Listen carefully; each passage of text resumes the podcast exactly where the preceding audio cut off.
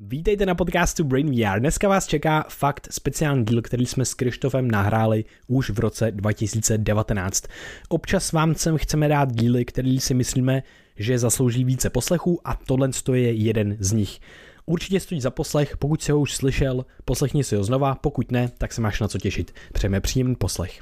A myslím si, že je důležitý nevědět, protože to, hmm. na, na to dost zapomínáme v dnešní době. Tak dávno jsem diskutoval s Jeremym Narbym, který napsal kosmickýho hada a smáli jsme se spolu nad uh, závěrem Mind the Gap. Aha. Jako Aha. nějakým způsobem uznat to, že máme jako mezery, že prostě nevíme odpovědi. Víme, že nevíme. Jak bychom jinak mohli dostávat odpovědi a ptát se psychedelik na věci, Jasně. když prostě bychom všechno věděli. Což je syndrom doby, snažit se všechno všechno mm-hmm. odpovědět. Mm-hmm. Ahoj, já jsem Vojta, vítejte na podcastu Brain VR edice Neuron. V Česku máme neuvěřitelné množství talentů a brilantních vědců. Nadační fond Neuron tyto vědce pravidelně podporuje, oceňuje a i díky němu se jim a jejich výzkumu dostává zaslouženého uznání. Neuron také přímo financuje některé vědecké expedice. A to všechno díky jednotlivým mecenášům. No a my jsme mozkový podcast, takže Neuron k nám krásně zapadá a proto jsme fakt rádi, že s Neuronem na tomto díle podcastu můžeme spolupracovat. Určitě nadační fond Neuron naštivte, podpořte, je úžasné, co dělají pro českou vědu a české vědce. K podcastu je i článek a odkaz najdeš v popisku. A teď už si užijte poslech.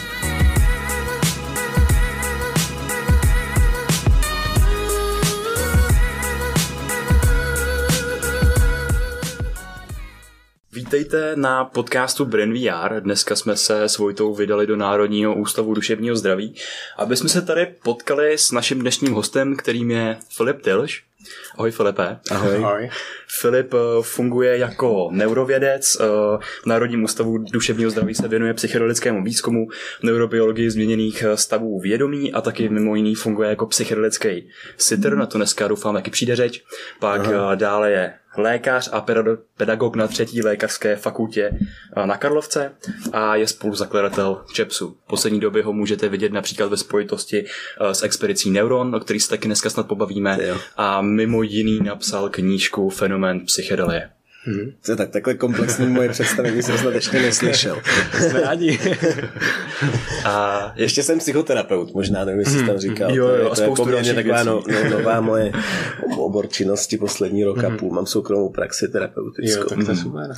No. Tak jsme moc rádi, že, že tě tady máme a možná nás by hrozně na začátek zajímalo, jakoby, jak ses vlastně dostal k tomu, že je z tebe psychedelický vědec. No tak já jsem si především asi nikdy nemyslel, že budu vědec. To mě fakt jako nenapadlo. Jo. to ty psychedelika spíš. Takže jako vlastně trošku opačně. Jo. Většinou jako Většinou ty cesty jsou od té vědy k těm psychedelikům, ale u mě to bylo vlastně opačně. No. Mm-hmm. já bych řekl, že ty kořeny sahají někam hodně hodně daleko do mých jako 16 let třeba. Kdy jsem jednak chodil na výtvarnou školu, hmm. kde jsem začal mít jakoby, kde mi začali bavit jako divný lidi vlastně. No, protože tam chodili dost takový podivíni, by se dalo říct vlastně na tu uměleckou školu. A Uh, já jsem si mezi nimi našel spoustu kamarádů.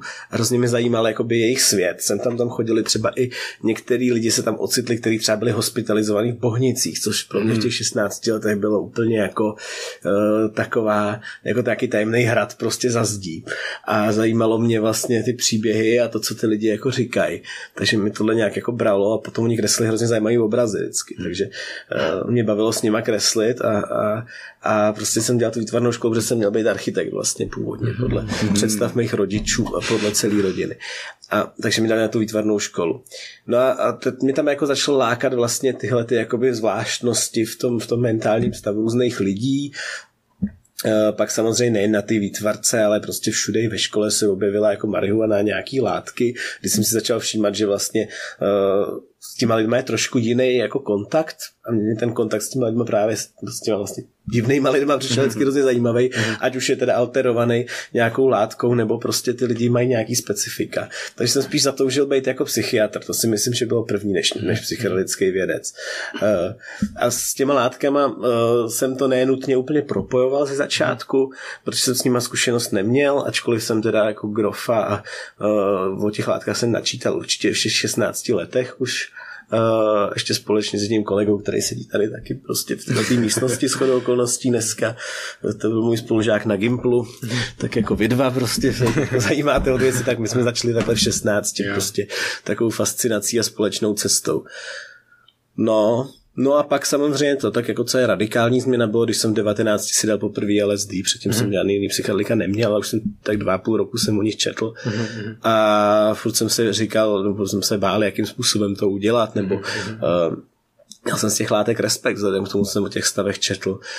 Um, nicméně i tak jsem to samozřejmě udělal ne, takovým hodně jako rekreačním způsobem, řekněme, uh, bez nějakého řešení jako bezpečnosti a settingu výrazného. Uh, když z toho, co jsem si přečetl, jsem si samozřejmě něco upravil, ale mám pocit, a z toho mám dneska i takový pocit, že vlastně ty lidi, kteří k tomu přijdou poprvé, že to nestačí si číst v těch knížkách, protože ten setting si zkrátka nedokáže člověk nastavit nějak jako přirozeně, jako, jako, jako sám vlastně v tomhle věku. Uh, a hlavně před, jako přesvědčit tomu ty lidi okolo, třeba s kterými do užívání jde. Takže určitě jako svým způsobem zkušenost jako v, v dnešního pohledu trochu rizikovém prostředí.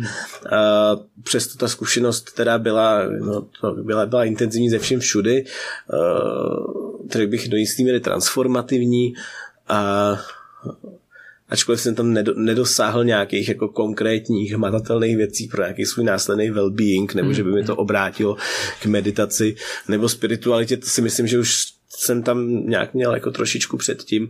Spíš mě jako spíš tam bylo jako jasné přesvědčení potom, že, že tohle je jako věc, který si chci v životě věnovat. Že v tomhle, v tomhle to bylo jakoby uh, naprosto jasný, že jsem prostě věděl, že přesně, přesně tohle, to, to, to úplně jako rezonuje s tím, co já chci dělat. Mm-hmm. Takže já jsem vlastně ráno po tom tripu věděl, že, uh, že prostě chci dělat s látkama prostě. Mm-hmm. A to jsem ještě nevěděl, že existuje nějaký sitrování. Mm-hmm. A ta cesta od té doby uh, vedla samozřejmě k tomu, že jsem se té zkušenosti trošku leknul, takže mm. tam, takže jsem rozhodně LSD ještě dlouho, dlouho roku potom neměl. Um, mezi tím jsem uh, začal nějak postupně studovat medicínu. Uh, s luzátkama jsem zkušenosti měl nadále, ale spíše, spíš jsem se naučil hledat houby v Čechách, mm-hmm. na loukách i v horách. Mm-hmm a začal jsem velmi postupně s malými dávkami vlastně experimentovat s těma houbama. A ty si myslím, že i díky té postupnosti a tomu, že vlastně člověk dal té přírodě, uh, tak nějak kontrastovali se zbytkem toho městského života, hmm. že jsem vlastně dělal něco jinak. A a ty houby v podstatě mm, mám dneska za sebou nějakých, já nevím, kolik to je, přes 15 let prostě uh, hmm. užívání hub jako nějakýho sakramenta, tak jak jsem si to vymyslel mhm, sám, mm-hmm. prostě bez nějakých ceremonií, ale prostě v přírodě eh, s přáteli nebo i sám mm-hmm. a to si myslím, že je ta věc, která mě jako vedla. Mm-hmm. I, skrz tu medicínu, i skrz prostě potom to, že jsem se stal psychologickým vědcem, to už byl takový ekologický důsledek, když po té škole jsem vlastně eh, věděl, že jako eh, co můžu dělat. Jo? Ve čtvrtě jako jsem začal uvědomovat, mhm. jak, teda, jak to tam teda napasovat a všechny cesty vedly k Tomášovi Páleníčkovi, tehdy prostě nikdy nebyl. A já jsem věděl, že prostě musím k němu, takže jsem eh, k němu šel vlastně tady s tím kolegou a ještě s jedním dalším, eh, který působil taky v Akademii věd. To jsme hmm. byli taková trojice jako mediků, tak jsme šli na ketamin intravenózně vlastně k doktorovi Páleníčkovi jako studenti, hmm. jako, jako experimentální subjekti v rámci modelu psychózy. Hmm. No a to byl takový druhý transformativní zážitek, kdy jsem po té infuzi otevřel oči a viděl jsem, že chci dělat tomhle barák dokonce. Jo?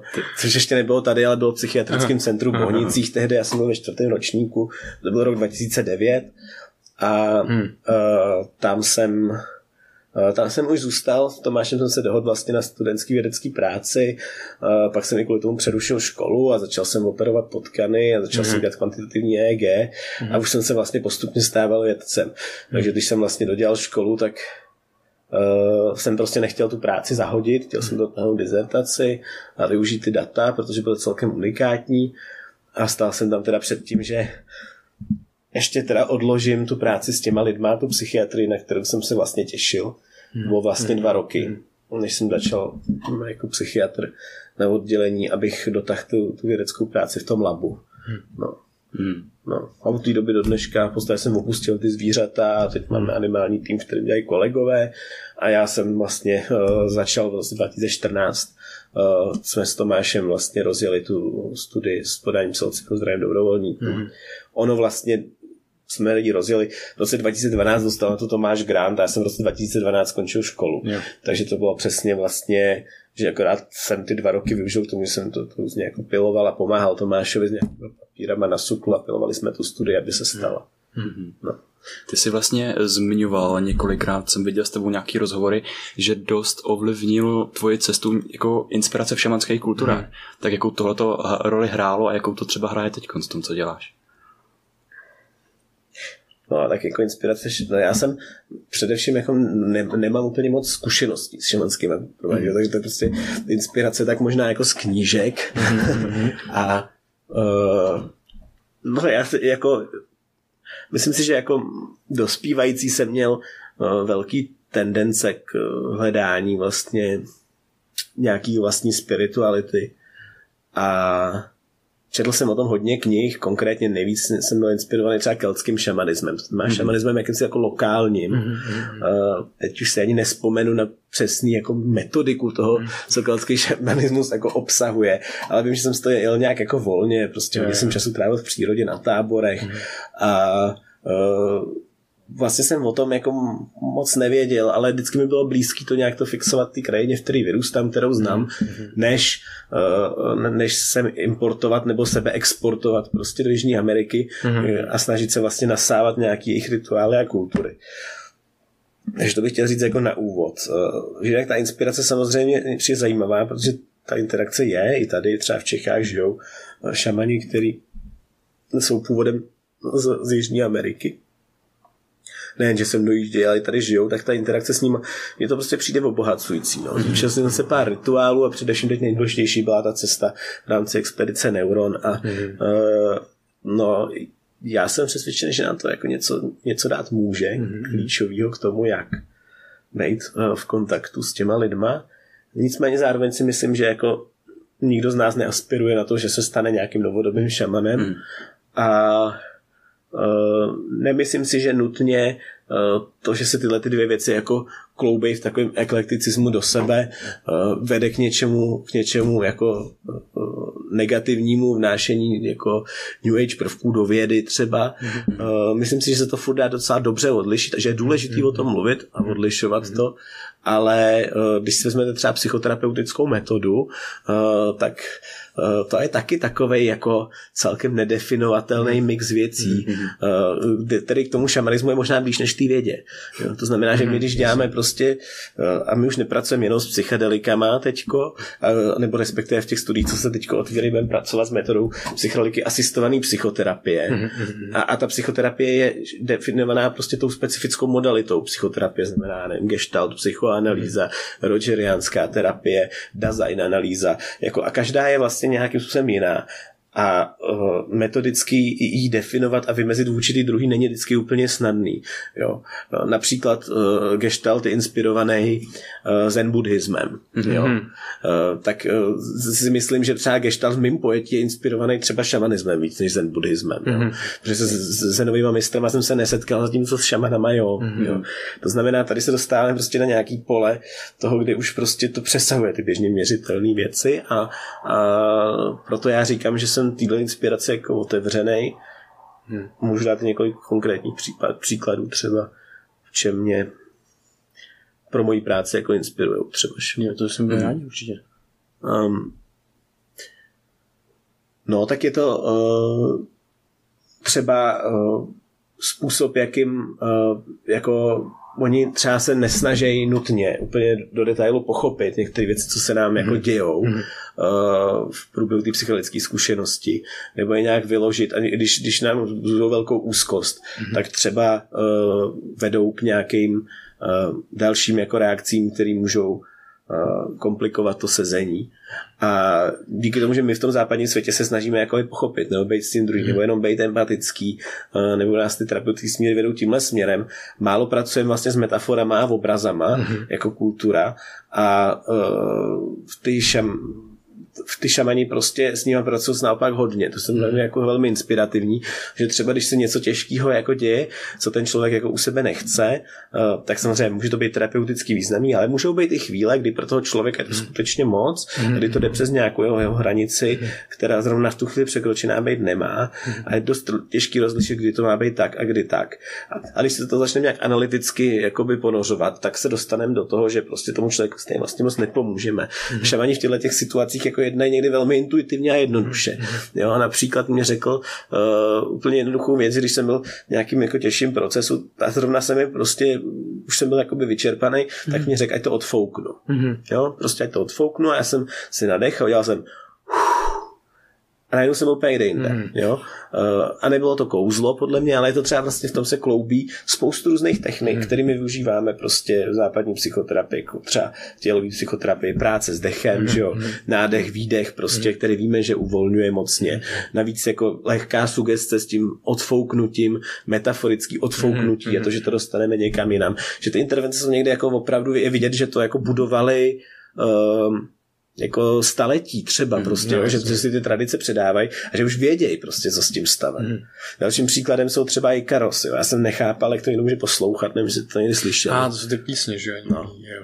Ikaros jsou vlastně jejich tradiční písně, mm, které mm. uh, za mě teda vždycky, když mi to někdo říká, jsem říkal, fakt jako nechtěl sedět na místě, kde někdo prostě hučí do hlavy tuhle tu uh, píseň, která zní jako jo, a takhle repetitivně hodiny a hodiny. Ale když jsem to zažil, tak jsem zjistil, že to úplně neuvěřitelně jako koreluje s tím stavem, respektive ten stav začne korelovat s tím a člověk se pohybuje na těch vlnách a usnadňuje mu to spoustu věcí a hmm. spoustu emocí, hmm. které prostě zároveň nejsou zahlcující, protože vlastně tím nástupem uh, toho zpěvu, do toho jde vlastně trošku nahoru a tím uh, zase vydechneme a zrelaxujeme celé to tělo. Takže tohle jde vlastně, že to ten proces úplně neuvěřitelně mm. posiluje. Mm. Jsou vlastně věci, které člověk nevymyslí. Mm. Prostě, když říkáte, že to je neposlouchatelná hudba, jako já prostě nevím, proč bych těm lidem měl pouštět něco jiného než elektroniku v průběhu. Jo. Hmm. Pak přijde jiný dobrovolník, který si pouštěl Ikaros v rámci, eh, v rámci svých zkušeností, hmm. prostě, což jsme umožnili těm hmm. prvním zdravým dobrovolníkům si přijít vlastní hudbu. Hmm. A vůbec to pro něj dobrý nebylo, že jo? Hmm. Protože ten neprodukovaný Ikaros prostě eh, jo, zřejmě jo. se vyvolával to, že tu zkušenost srovnával s něčím předtím. Jo, jo. Že nic nejde aplikovat univerzálně. Hmm. Nemyslím si, že bychom měli zpívat Ikaros hmm. ve sklep. Jasně. Jo? Ale jako jsou tady věci, opravdu třeba tyhle ty repetitivní, my to můžeme udělat třeba nějak jako jinak, mm-hmm. jo, ale musíme si být vědomí toho, že to musíme nějak transformovat do té mm-hmm. naší kultury, aby to bylo přijatelné. Mm-hmm. Předpokládám, že kdyby tady přišel dobrovolník já jsem na něj začal dělat tak by na mě začal koukat, nebo, nebo třeba tady pacient, který přišel na ketamin, prostě místo mm-hmm. elektrošoku na rezistentní depresi, mm-hmm. a kdybych tam začal takhle prospěvovat nebo mluvit na něj, mm-hmm. zejména kdybych mu to neřekl, že jo, tak to bude asi mm-hmm. divný trochu jako pro něj. Super. A myslíš teda vlastně, teď si jako nastínil, že teda se tak, tak nějak propojuje prostě ta, ta, ta kultura, vlastně ta historie s tou moderní jako vědou. Vidíš v tom teďka třeba nějaký jako potenciál, že to třeba jako víc jako otevírá, protože to je něco, co třeba prostě baví jako tak nějak nás, protože prostě si můžeme, OK, máme tady jako hard nějaký data prostě z vědy a pak to vlastně můžeme spojit s tou, s tou s nějakou technikou, která se používá po tisíce let a můžeme si říct, jo, počkat, oni to dělají takhle dlouho, ale my vlastně jako nemusíme zatím znát ty data, nemusíme přesně vědět, že jo, co se třeba děje v tom mozku a tak dále, ale můžeme, OK, tak to vyzkoušíme a teďka máme jako nějaký anekdoty, pak můžeme mít nějaký data a může to spojit. A mám pocit, že prostě teďka jako v této době je, je jako úžasný čas, kdy se to vlastně tohle tak nějak jako začíná propojovat. Myslím, že se to také jako takhle víc vlastně otevírá, že jsou tomu lidi otevřenější? Otevřenější jsou tomu určitě. Mm-hmm. Na jednu stranu se to děje vlastně i v tom vědeckém světě. Já myslím, že my jsme toho taky celkem jako příkladem. Mě baví i to propojování napříč jako institucema, napříč hlavně oborama. Což si myslím, že v tomhle Čeps udělal super práci, že prostě uh, že, že už nejsme sami, jako, že když dokud budou diskutovat psychiatři svou psychiatrickou mm. hantýrkou o těchto zážitcích, mm. tak se nedostanou ani k pojmu oceanic boundlessness, mm. ale zůstanou prostě u nějakých jako manických stavů prostě, jasně, který nevystihnou jasně. tu podstatu. Mm. Děje se to i tady v Nudzu vlastně v rámci toho, že máme třeba neuroestetiky prostě tady ve, ve mhm. skupinách, mm. máme tady filozofy, mm. nemáme tady prostě jenom jako hard scientists. Mm. A to mě přijde hrozně obohacující. A to je klíčový pro mě. Mm. Jinak veřejnost a lidi jsou otevřený jako uh, i tomu vědeckému přístupu a slyšejí na to. Uh, druhá věc ovšem, která jde ruku v ruce s tím, jestli čtou samozřejmě jenom titulky nebo maximálně abstrakty a článku a nejdou, a nebo nerozumějí vlastně tomu, co je zatím. Takže se to dá velmi jako snadno zneužívat vlastně, tohleto mm.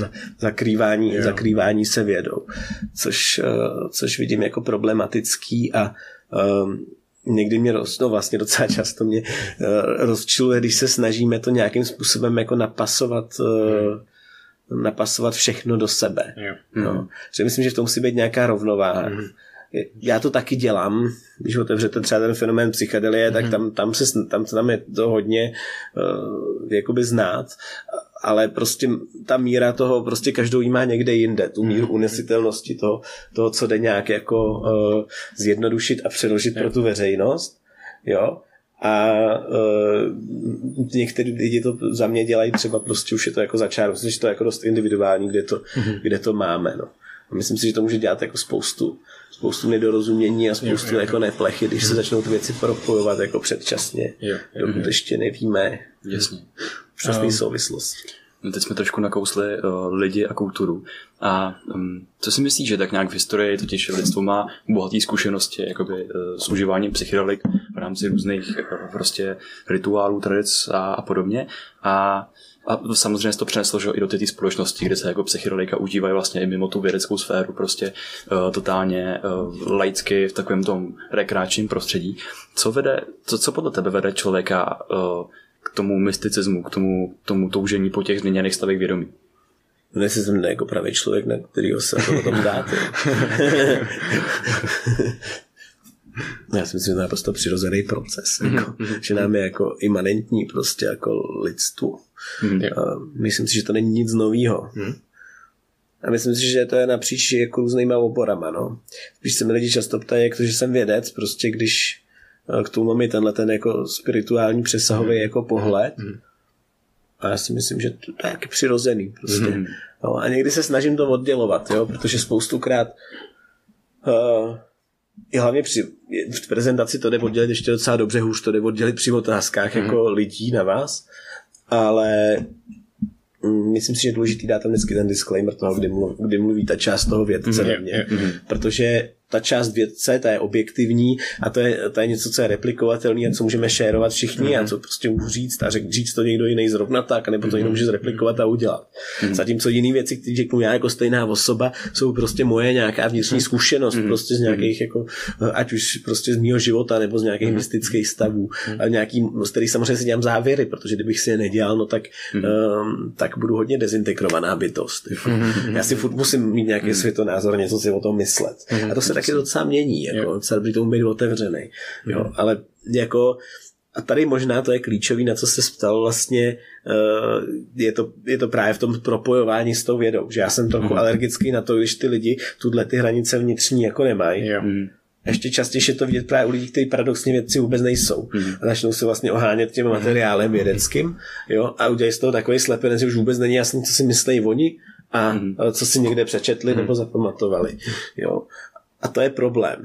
To si myslím, že jako je problém. No. Mm-hmm. Předtím bych varoval. Jo. To je super, my jako máme rádi hodně kritické myšlení, takže prostě vlastně většinou říkáme uh, a taky se pohybujeme vlastně na, roz, teda já osobně se občas pohybu na tom roz, rozmezení té jako des, desintegrovanosti, protože prostě nejsem úplně přesvědčený o všech věcech na 100%. Jakože jsem hodně otevřený vlastně všemu, ale hodně věcí pro mě na 99,9 prostě procenta, ale vždycky si říkám, ale počkat, to může být vlastně úplně jinak a tohle jako vlastně tato kritické myšlení a ta diverzita vlastně toho mě hodně, hodně baví. A teda teď jsme jako zmínili trošku tu spiritualitu, tak jsem se tě chtěl zeptat, jak to vlastně teda ty subjektivně plně jako vnímáš a jak to vlastně máš? No, uh, mám to tak, že jsem si to vždycky hledal sám, no. Myslím si, že to je taková, nemám moc na tuhle otázku, že to je taková kliše odpověď. No, že si hledám, ale to nevadí. To uh, ano, nepřistoupil jsem na žádnou konkrétní víru ve svém životě a musel jsem si nějakou najít, takže vlastně se nepovažuji úplně za věřícího v pravém slova mm, smyslu. Ale rozhod, rozhodně se nepovažuji za, za jako ateistu nebo, mm. nebo člověka jako bez víry. Mm. Myslím si, že to je daný tím a jsem vlastně trošku naštvaný za tu naší kulturu, která to máš takhle hozený, mm-hmm. protože si myslím, že kdybych uh, možná byl vedený k nějaký víře, která, kterou bych měl víc zažitou, že bych měl prostě framework, na kterým to jako líp postavit. Jo, myslím si, že to je jako dobrý ale myslím si, že to funguje fakt spíš v těch tradičních společnostech nebo někdy, kde se to fakt jako předává. Že to samozřejmě může mít nějaký limity, které zase, ale že už se to jako překlápí vlastně ta naše společnost západní tady svobodná do toho, že nám to fakt začíná jako chybět a mě to, mm. mě to jako chybělo, mm. jo, mým dospívání vlastně si myslím, zpětně, tehdy jsem to nevěděl, že jo, mm. nebo tehdy jsem to vlastně moc neřešil a hledal jsem to někde jinde, ale jako četl jsem vlastně divný knihy, které jsem si někde jako náročně hledal a neměl jsem se s kým o tom bavit třeba mhm, vůbec. Mm-hmm. Vím, že jsem v tom byl docela sám tehdy. Mm-hmm. Jo.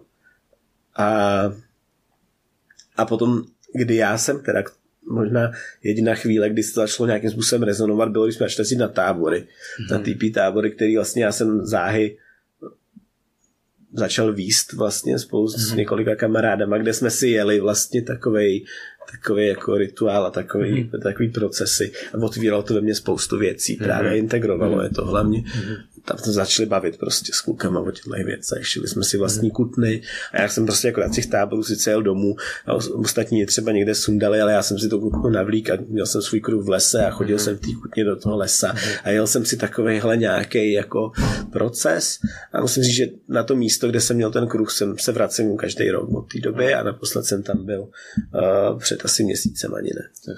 A teď tam jezdím teda třeba si dát houby.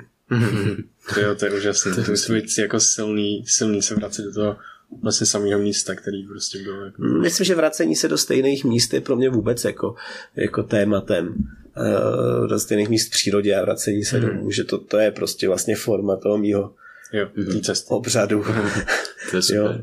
Já jenom vlastně teď konc jak jsme zmínili, jak se zmínil ten přesah té vědy a nějaký té spirituality, tak mně se vlastně hrozně líbí, že se to jako navzájem nevylučuje, že, že protože od začátku lidstva evoluce a tak jsme měl prostě pra člověka, který viděl, jak se hejbe nebe a vlastně měl to, bylo to pro ně něco neznámého a vlastně se zatím vždycky hledal ty nadpřirozené jako jevy a pak se prostě objeví něco jako nejdřív, že jo, různě jako církve, bla, bla, bla, bla, bla, ideologie, pak prostě přijde věda, která to všechno začne postupně jako odkryvat, že jo. A pak toho neznámá, neznámá prostě jako by vlastně zbývá čím dál míň v té mm. jakoby realitě, kterou my materiálně, materiálně vnímáme, ale prostě nevylučuje se ani to, že můžeme prostě pokračovat i v nějaký té analýze, ono to je docela i zábava, že jo, těch pro nás právě i teď jako nevysvětlitelných nebo neuchopitelných stavů, jako je třeba i ta psychedelická zkušenost. A když jdeš v té vědě dostatečně daleko, tak si myslím, že se do toho propadne, že když se ti myslím, že nějaký tam, propadlo pod nohama, jako třeba kvantový fyzice, teoristů na dalších uh věcech, kdy vlastně díky tomu, že furt odkrýváš, odkrýváš, uh najednou odkryješ příliš uh a najednou uh se ti prostě rozpadne. A je to ta dezintegrace, uh o který jsi mluvil. A to je podle mě něco, co no. známe na těch psychedelikách. uh Jo který nám to jako ukazují jenom. Aha. Mhm. Já bych možná teď se ponořil víc eh, do té do tý vědy a to, jak jako psychedelika fungují v tom mozku. Tak eh, vlastně Eh, my známe několik sítí pozornosti a víme, že to s některými s nimi jakoby interaguje víc, tak třeba, že ty seš, ty seš prostě se tím zabýváš, jsi vědec, máš na to skvělý články. Ty jsi taky zabýval, ne? Bakalář. Jo, jo, jo, říkal, mě to právě moc baví. Takže... Um, no, dobře, tak první řadě, že jo, tak dneska už víme, nebo spoustu lidí to ještě neví právě bohužel, že mozek prostě nefunguje úplně lokálně prostě a že mm-hmm. uh, jak, jak se dřív ohmatávaly lepky a říkalo se, že podle toho, jak je prohlá, že pod tím někde něco sídlí, hmm. tak jsme se dostali k tomu, že teda ohmatáváme už mozek a ne lepku a říkáme, že prostě někde jsou nějaký reprezentovaný nějaký funkce na základě toho, že když někomu prolítne tu hlavou tyč, prostě, takže ty funkce pak jako nejsou, že jo. tak to, to jako, jako, známe, že jo. Tyhle ty přístupy neúplně historický, že to nesá zase tak daleko v té hmm. historii, ale prostě dneska už víme, že jenom to, že to je prostě to, to místo je dysfunkční, když se tam něco děje, to ještě neznamená, že to tam celý sídlí, že to je jenom nějaký hub, nějaký uzel, takže prostě uvažujeme, že všechno vlastně funguje na úrovni sítí, což nám jako dost komplikuje lokalizování těch funkcí a, a tuhle tu otázku, na kterou se ptáš, co, co se tam teda děje, nebo kde se to děje. Ta, přemýšlím občas jakoby jak moc je pro nás důležitý jako uchopit vlastně to, to konkrétní místo, to si mm-hmm. myslím, že už jako není. Mm-hmm. Takže se to děje podle mě opravdu v celém mozku mm-hmm.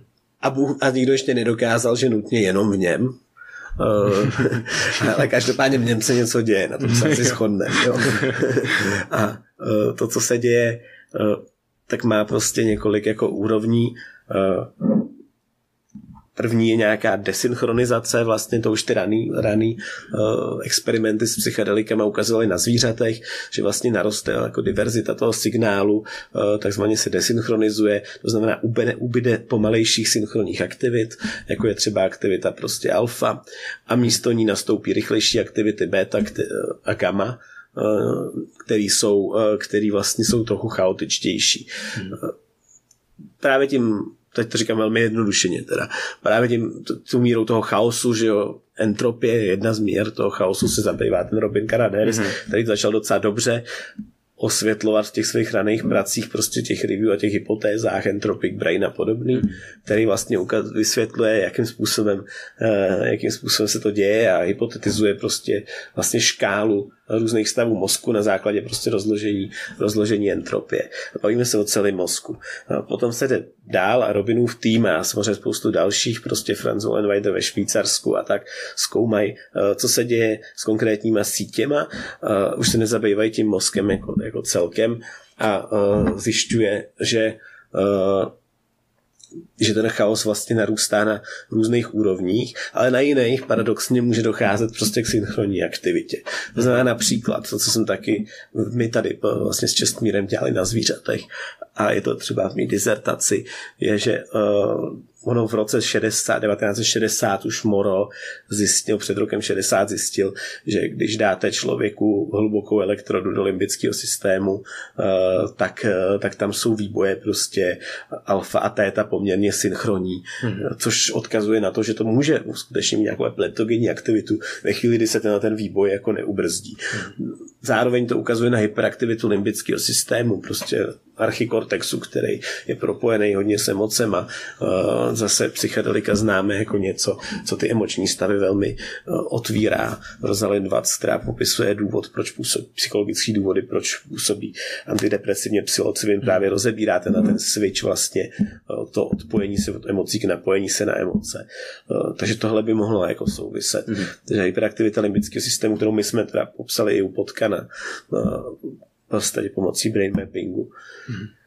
Takže uh, zajímavý, že v těch 60. letech to šlo samozřejmě dělat na lidech, protože to pacient, co měl epilepsii, dostal elektrodu mm-hmm. stimulační, aby se mu vybilo epileptický ložisko. Eh, to nefungovalo, eh, tak eh, když už ji tam měl, tak ji chtěli použít jako snímací, tak mu zkusili dát LSD a zjistili, co dělá LSD v loupce. Mm-hmm. Takže to prostě samozřejmě etický kodexy moc jako nefungovaly. Mm-hmm. Dneska jsme prostě někde jinde a musíme tohle dopočítávat vlastně v podstatě z, z Lorety a dalších jako matic vlastně, který nám dokážou určit zdroje toho EG signálu, který my snímáme jenom na povrchu a můžu dopočítat, co se děje, co se děje v té hloubce a uh, skutečně uh, to vypadá, že třeba v tom limbickém systému se děje trošku něco jiného než v tom zbytku mozku. To znamená, ty huby, které jsou třeba poblíž toho limbického systému, uh, tak tak prostě operují trošičku jiným způsobem. Například se třeba víc propojují mezi sebou. Mm. Než mluvím o těch systémech, můžu mluvit o těch sítích, že jo. A ukazuje se, že ty sítě uh, jsou samozřejmě uh, obecně ten mozek je víc jako desynchronizovaný a rozpojený od sebe. Tomu říkáme diskonekce, ale nedá se říct, že jsou rozpojeny všechny sítě, všechny věci, všechny místa rovnoměrně. Uh, ale celkově to tak, kdybychom vzali celý ten mozek, tak to vypadá, to, to je ta Robinova teorie. A se budeme na tu konektivitu uvnitř některých sítí, tak už to vypadá jinak. To nejčastěji uh, popisovaný je to rozpojení uvnitř vlastně té defaultní sítě mozku, který souvisí s rozpuštěním ega. Velmi pravděpodobně ano, ale zajímavý spoustu i dalších sítí. A ukazuje se především to, že ve chvíli, kdy neuvažujeme jednotlivý body a místa, jak jsou propojený, ale kdy uvažujeme celý sítě, to znamená, vynesem si kružnici, na který nejsou místa v mozku, ale celý sítě, tak najednou máme přesně opačný vzorec. Že celý mozek je sice rozpojený, ale všechny sítě jsou spolu jakoby propojenější v té mhm. potencialitě těch propojení. To znamená, je mozek je jakoby ve stavu, kdy má víc potenciálu, kde může být. Mhm. Já tady mám, jak jsme mluvili, vlastně, že se ty některý některé ty, ty oblasti, že se vlastně naopak propojujou, Uh, tak mě zajímá, že jako nějaká teorie integračního vlastně módu vědomí, kdy dochází k synchronizaci libeckého systému a prefrontálního kortexu. A jestli by to, byl, jestli by to mohl být nějaký potenciální mechanismus akce uh, vlastně tý, tý, toho antidepresivního efektu těch uh, psychedelik. Jakoby vlastně, že tam dochází, že ten, že ten limbický systém jak je centrum těch emocí, takže se vlastně synchronizuje s tím prefrontálním kortexem a že, to, že ta, ten mozek má možnost vlastně integrovat ty emoce v nějakém jiném prostě kontextu, mm-hmm. a, kde to pak se vlastně převrátí a, a změní to tu zkušenost. A to je, to je tvoje hypotéza? Nebo uh, to jsem četl od, od Winkelmana, tu teorii integra, integračního modu mhm. vědomí. A, ale, ale pak jsem samozřejmě k tomu si... Jo, tak jenom odkud vítr vane. Jo, jo, jo. Že od Winkelmana. Aha. Uh, Přiznám se, že ten paper od Winkelmana jsem čet, čet, četl, už je to trošku díl mm-hmm. a nedokážu ho určitě vysypat a vyložit teďko. Ale uh, já si myslím, že jsou tu dvě trochu různé věci. Jo? Mhm. Jedna je jako integrace vlastně těchto dvou částí mm. a druhá je právě, protože i ta psychologická zkušenost má různé fáze, jo? že se to trošku směšuje dohromady. A je důležité vědět, že třeba jsem popisoval to rozpojení, to jsem popisoval ten akutní stav, v podstatě pík mm-hmm. té psychedelické mm-hmm. zkušenosti.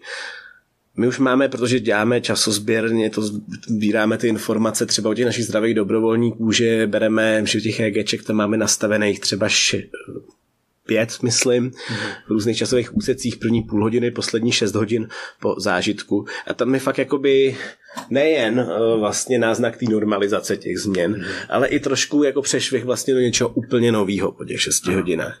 Jo? A to něco nového je třeba, uh, my ty data máme předběžně zanalizovaný, takže to není žádný jako závěrečný tvrzení, ale v určitých oblastech dochází třeba k nárůstu prostě té koherence, to znamená míry té spolupráce těch dvou míst. A uh, to odle, ukazuje, že prostě to má jak jako epický prostě uh, epický charakter, jako, že to mhm. nějak jako někam pokračuje ještě po těch 6 hodinách, že to není jako všechno to, co vidíme. No, málo studií, vlastně neznám žádný, vsadím se, že v tuhle chvíli už běží několik, jak ten progres jde rychle, ale neviděl jsem ještě žádný výsledky, co se děje vlastně třeba ten den potom, tři dny potom, s tím, s tím EEG, s tím advanced EEG, který třeba děláme my tady. Jo? Eh, a to nás bude hodně zajímat. A eh, to se děje, to má, myslím, že i tu úroveň jako vlastně toho procesu psychologického, kdy se všechno dezintegruje v průběhu té psychologické zkušenosti. A ta prefrontální kůra je opravdu jako dost odpojená. Mm-hmm. Nebo respektive ne úplně, že jo, ona někdy ve staré literatuře se to popisuje jako hidden observer, podle mě je to to samý. Mm-hmm. Takže je to nějaká část dorzolaterální prefrontální kůry, která zůstává aktivní. Například je to u, hodně se to popisuje u lucidního snění, mm-hmm. jo, kdy máš vlastně, no, Vančura tomu říká pilot. Prostě pilota, který pozoruje vlastně, co se to jakoby děje mm-hmm. a dokáže to skládat do té reality, mm-hmm. jo. A ve chvíli, kdy je krize, tak třeba uh, Michal Vančura to používá v krizové intervenci rámci psychedelický, tak oslovuje toho pilota vlastně. Že si vlastně předtím udělá nějakou dohodu o tom, uh, co to znamená pilot, mm-hmm. jo, a díky tomu, že to vlastně zůstává aktivní, tak on to může oslovit v té psychologické mm-hmm. zkušenosti, mm-hmm. což je ta část toho normálního já, která tam téměř vždycky jako je. Mm-hmm. To opravdu obrovská dávka, aby už nebyla. Mm-hmm. A to si myslím, že jde, jo. Mm-hmm. A to je to, co to odlišuje třeba od snění. Prostě, když už jako nevíme někdy, jestli sníme nebo ne, při dostatečný dávce psychedelika, to taky vědět nebudeme. To znamená, myslím si, že tam nějaký ostrůvek toho zachovalého uh, tohodle a máte pravdu, když říkáte, že jako uh, kdyby se tohleto integrovalo integrovalo dohromady, že to může být zajímavý. Mm. A já si myslím, že to je to, na co navazuje ten proces té integrace v tom psychoterapeutickém smyslu. Mm. Je dost možný, že jestli to v těch studiích nějaký vychází, jsem to ještě neviděl. Mm. Spíš vidím to rozpojení těchto dvou modulů. Ale uh, v tom časovém horizontu vlastně mm. velmi pravděpodobně, jestliže tam zůstal tenhle ten ostrůvek, mm. tak je dost možný, že, tyhle ty, že, že, že, jako dostávat vlastně do komunikace tuhle tu, tu část vlastně těch bouřlivých emočních věcí, které se tam staly s tím, kdo to vlastně celý viděl, kdo toho byl mm. jako svědkem, je jako esence vlastně toho eh, integrace do běžného života, mm. do běžného vědomí, kdy vlastně ta prefrontální kůr nám přece jenom jako hodně eh, diktuje to, co máme dělat a inhibuje celý starý systém mozku. A v podstatě není nic jiného než jako inhibiční tonus, že jo? Mm. který jako zažíváme neustále, které jsou naukládaný vzorce z toho, jak se máme chovat a, a, a prostě říká nám vlastně, někdy přemýšlím, do jaký míry je tohleto volní, jako ještě. Mm. No. no. Ale je nutný, ano, je nutný s ní zapříst jako hovor, jo. takže tady si myslím, že ta integrace jo. jako bude dávat smysl. No. Mhm. A ten, ten vlastně si zmiňoval nějaký ten mechanismus akce proti těm úzkostem a dep- depresím třeba, ale tak jaký je ten, jaký je ten hlavní považovaný mechanismus vlastně akce? V, jako v současné době jako v průběhu té zkušenosti? Nebo? No, asi, asi mě zajímá i jako celkově, protože já vím, že je hrozně důležitá prostě právě ta integrační potom doba, že jo? Jako tak jak jako, fungují antidepresiva a to... A... Uh, je, psychedelika v rámci, v rámci anti, nějakého antidepresivního efektu třeba. No tak uh my tam vycházíme poměrně z jako jednoduchých jako Tohle jsou takové jako pokročilé hypotézy Winkelmana, to, co tady teď rozvíjíme. Mm-hmm. Když se sebe držet jenom toho, co teď vidíme v datech, mm-hmm. bez nějakých dalších spekulací, tak vidíme velmi jednoduchou věc. Jo. Mm-hmm. Vidíme, že in vitro mm-hmm. ty psychedelika fakt dělají obrovský jako nárůst té neuroplasticity. Prostě, jo, yes. jo. Druhá věc je, že jsem mluvil s některými lidmi, kteří uh, tyhle ty studie dělají, já nej, to nedělám, tyhle typy experimentů, ale někdy, někdy někdo mi řekl, že bych tam nal pivo, že uvidím to samý. Jako. do té okay. že, prostě, že někdy se to fakt jako interpretuje jako jo. příliš.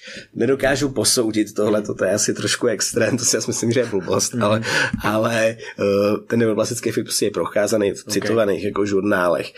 A uh, to, ten je větší než běžný antidepresiva. Hmm. Antidepresivum, který nedělá neuroplastický efekt, není antidepresivum. To víme už z klinických studií, tak jsou testované léky. To znamená, lze velmi dobře předpokládat, že tohle bude antidepresivní. No, konečně pivo je možná taky antidepresivum, když ho tam naléš.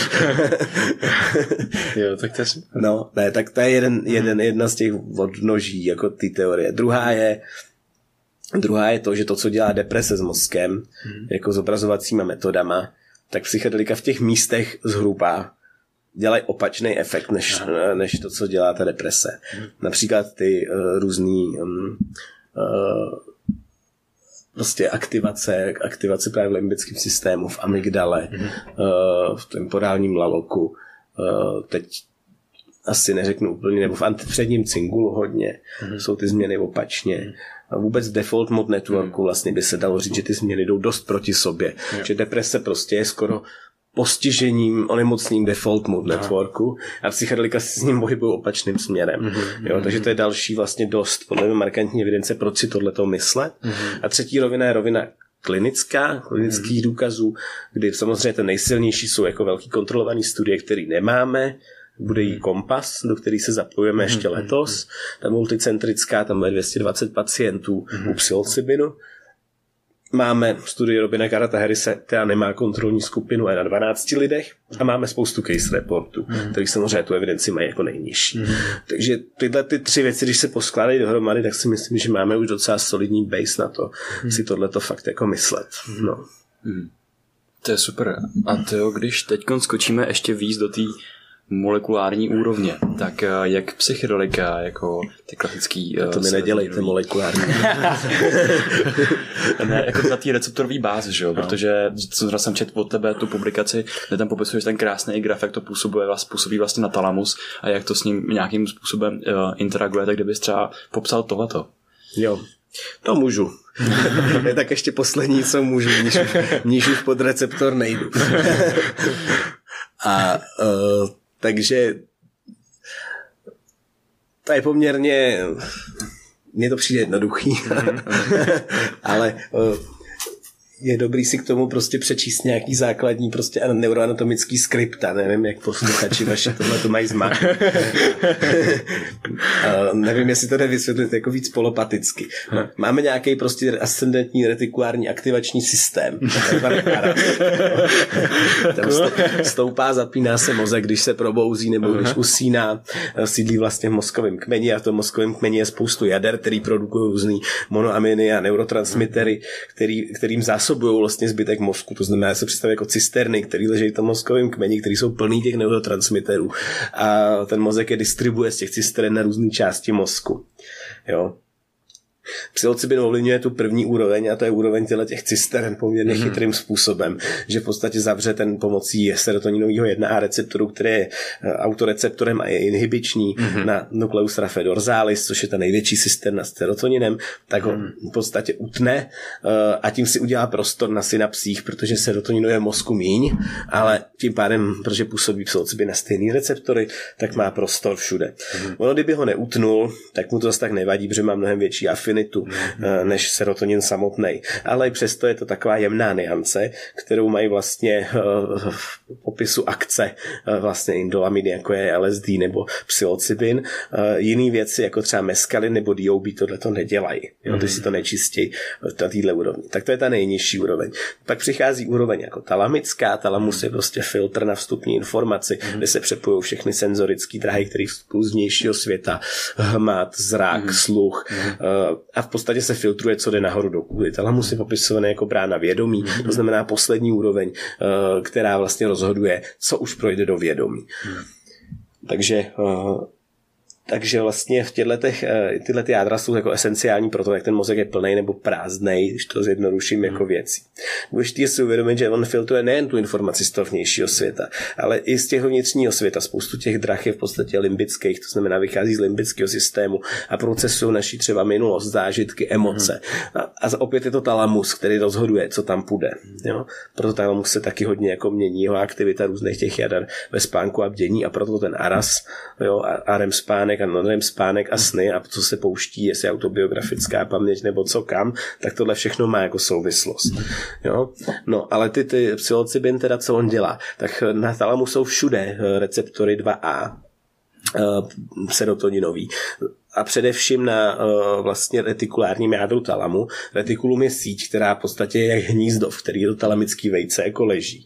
Jo, takže celý tohleto retikulum má ty dva A receptory, který jsou vlastně na GABA interneuronech, který jsou inhibiční. To znamená, když tam nasedne, tak eh, nastartuje ty GABA interneurony a ty ten talamus prostě když to přeženu, vypnou, nebo vypnul talamus, tak máme blackout, to se úplně nestane, ale velmi ho utlumněj, to znamená, dá si pokoj s tou filtrací a do toho mozku se hrne ze, vš- ze všech stran. Z mějšku, zevnitř, hmm. emoce, no a pak už jsme do toho psychologického stavu vlastně v píku toho tripu, toho, co se děje. Hmm. Jo? A ještě to není všechno, protože pak je tady ta třetí úroveň a to je ještě nejdůležitější a to je úroveň vlastně vlastní kůry mozku. Hmm. A na ní jsou zase receptory 2A, které jsou stimulační pro serotonin a sídlejí v podstatě na těch nejvě- na, na trnech těch eh, největších neuronů vlastně kůry na pyramidových neuronech, prostě hlavně v té vrstvě 2 a 5 a uh, ty díky tomu, že jsou stimulační, tak v podstatě naboostují nebo citlivěji uh, ty pyramidové neurony mm-hmm. na, pro, na, vlastně zvyšuje jejich excitabilitu, to znamená v míru vzrušivosti. Jo, což jsou v podstatě ty, tyhle ty neurony mají prostě miliony spojů s jinýma neuronama. Mm. To znamená, kaskáda, kterou oni jako vyprovokují, když jsou citlivější, je zase obrovská. Mm. Takže tady se zase vlastně ještě na entou umocňuje mm. ten účinek těch informací, které jako přijdou dovnitř. Jo? Takže tohle jsou takový ty tři základní úrovně. Mm u serotonerních jako klasických psychedelik. Mm-hmm. Když v ostatních to jde vymyslet, ono to konverguje všechno dohromady, v podstatě na ty pyramidové neurony a ten talamus. Mám je to krásně vidět, třeba no, vždycky doporučuji naučit se naspamět Petrovického trojku neuroanatomii, že pak tomu jde začít mnohem, to člověk má úplně jiný vhledy do toho, jo, když jasně. to umí tak jako z paměti, uh, jak se třeba ty přímé a nepřímé dráhy talamu mm-hmm. konvergují a vypínají nebo zapínají pomocí tu ketaminu, mm-hmm. tu prostě, co, amfetamin s tím dělat něco jiného. Mm-hmm a jde to skoro vymyslet jako malovánky, jako když to máte jako mapu yeah. před sebou. Což samozřejmě v dnešní době se člověk nemusí nutně učit, mm. stačí to chápat a mít tu mapu mm-hmm. jako před sebou. Mm. A myslím si, že takhle jde vysvětlit jako neurochemický efekt většiny, většiny věcí v mozku. Mhm. A ovlivňují nějakým způsobem uh, i dopamin? Jo, sekundárně. Jo, není to vlastně přímý dopaminerní účinek, mm-hmm. je to vlastně už studie z roku 97, tuším, Weider v tom PETu, u, u pozitronové emisní tomografii u psilocybinu, kde je sekundárně zvýšený dopamin, eh, ale myslím, myslím, že tam bylo, že ne primárně nukleus accumbens, který by mm-hmm. budil tu závislost, ale v jiných oblastech. Eh, a eh, takže ten dopaminerní efekt je tam taky. Mm-hmm. Zajímavý je, že to je nepřímý, to znamená, že ta látka nemá účinek na dopaminerní eh, receptor. Eh, LSD jako poměrně výjimka má nějaký i dopaminerní účinek, hmm. který se objevuje vlastně v pozdní fázi toho tripu LSD, hmm. což je zajímavý na rozdíl od ostatních psychedelik, ten má přímý. Hmm. Ale zase ne tak silný, aby způsobil závislost. Hmm. A myslím si, že ten receptorový profil na, na D, teď bych kecal, jaký, jaký dopaminové receptory, a není jako, že by budil závislost. Mm-hmm. To si myslím, že by taky jako mohlo hodně lidem pomoci vlastně uvědomit, proč uh, na psychedelikách vzniká závislost a že se právě můžou používat jako daleko víc v tom terapeutickém prostředí uh, a čím se vlastně odlišují od třeba věcí jako je kokain, heroin a takhle. No to závislostí. proč nepůsobují psychedelika závislost?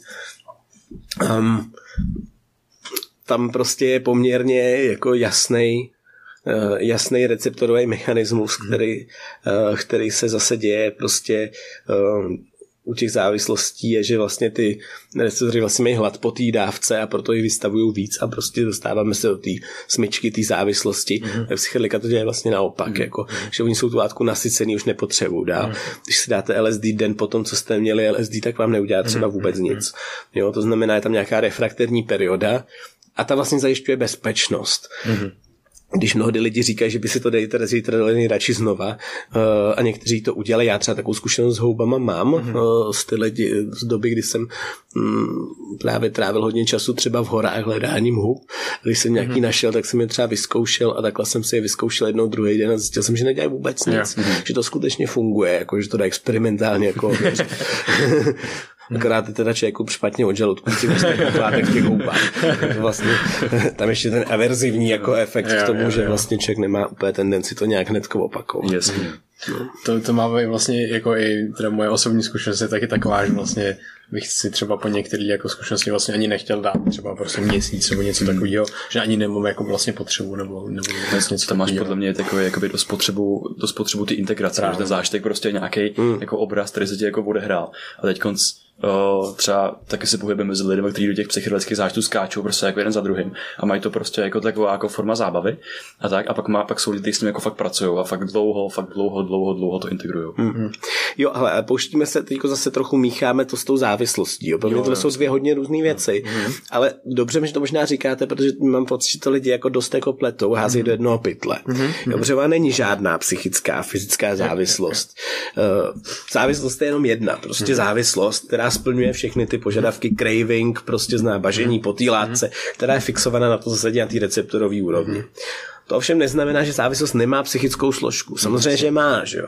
jo a taky různě silnou. Jo. Třeba u kanabisu má velmi silnou psychickou složku a tu somatickou třeba nemá tak silnou. Ale pořád je to jedna závislost. Neexistuje nic, co by mělo jenom psychickou mhm. závislost nebo fyzickou závislost. Mhm.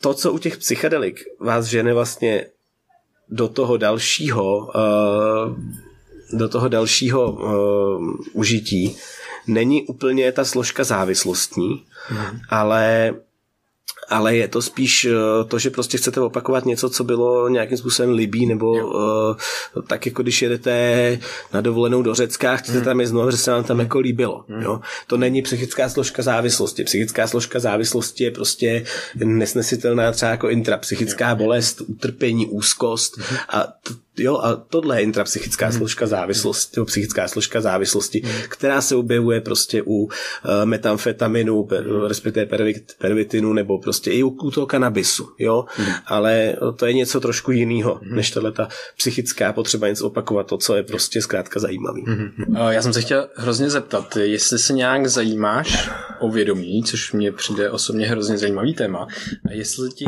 vlastně psychedelika dali nějaký, nějaký třeba vhled do něčeho, jak by vědomí uh, mohlo fungovat a, a potom jak vlastně vnímáš třeba to, že vlastně tím, jak inhibujeme tu činnost toho talamu, takže vlastně vnímáme větší část jako reality. To mě osobně přijde hrozně, hrozně zajímavý, když si to takhle jako vezmu. Jo, no to je zajímavé. Na druhou stranu jako já tady hodně často cituji Heideggera v těch svých přednáškách, že Heideggera super. miluju. To super. Už od Gimplu. Když jsem vlastně, eh, no, no docela hodně jsem byl ponořený v té různé četbě filozofické, kromě chemie teda. Aha. A uh, Heidegger napsal prostě takovou stať věk obrazu světa, se to jmenuje. Uh, kde vlastně popisuje úplně to samé jako s tím mm-hmm. talamem, což mi došlo pak na medicíně, nebo já nevím, když jsem na to No, asi když jsem odvolen, čet ty články někdy v roce 2010 o těch talamických filtrech. Mm-hmm. A uh, tak vlastně jsem zjistil, že to je to samý, jo. Jako jo, v podstatě, že to, že to je úplně to samý, jo, že prostě my vlastně konstruujeme nějaký obraz světa, mm-hmm. který uh, ještě teda není úplně Heideggerovýma slovama, ale to je v podstatě neuronální obraz světa, mm-hmm. který my jako žijeme. Mm-hmm. Každý žije nějaký jiný. Mm-hmm a ten obraz prostě se může jako měnit taky prostě našimi životníma zkušenostma a jinýma věcma. Jiný hmm. obraz světa, že člověk, který je slepej, hmm. má jinou kortikální reprezentaci pro sluch třeba, hmm. protože se rozšíří vlastně do sekundární eh, sluchový pole třeba tímhletím směrem, zase zjednodušeně a prostě slyší věci, které já neslyším. Mm-hmm. Jako, a kdo slyší pravdu. Jako. Mm-hmm. To, protože prostě to je nepoměrně jednoduše jako ukázat, jak moc je to jako relativní, to, co okolo je nebo není. Mm-hmm. Jo? Uh, my jako psychiatři nemusíme mít takhle jako simplifikující neurologické vyšetření, my to vidíme na pacientech třeba s různými osobnostními rysama. Mm-hmm. Jako, jsou lidi, kteří jsou emočně nestabilní a vnímají prostě emoční niance mnohem víc mm-hmm. a jejich reakce emočně mnohem boutlivější mm-hmm. než eh, reakce prostě pacientů, kteří mají třeba jako obsedantnější strukturu, rigidnější. Mm-hmm. Jo že lidi jsou prostě různě citliví a tím pádem jsou i různě citliví na ty látky, ty látky mm. jako psychedelika. To jsou prostě zesilovače toho, co cítíme. To znamená, uh, oni nám neodkrývají v tomto smyslu něco nového. Mm. Možná mm. je to spíš jako radikálně překvapivý pro toho individua vlastně, mm. no, indi, naši individualitu.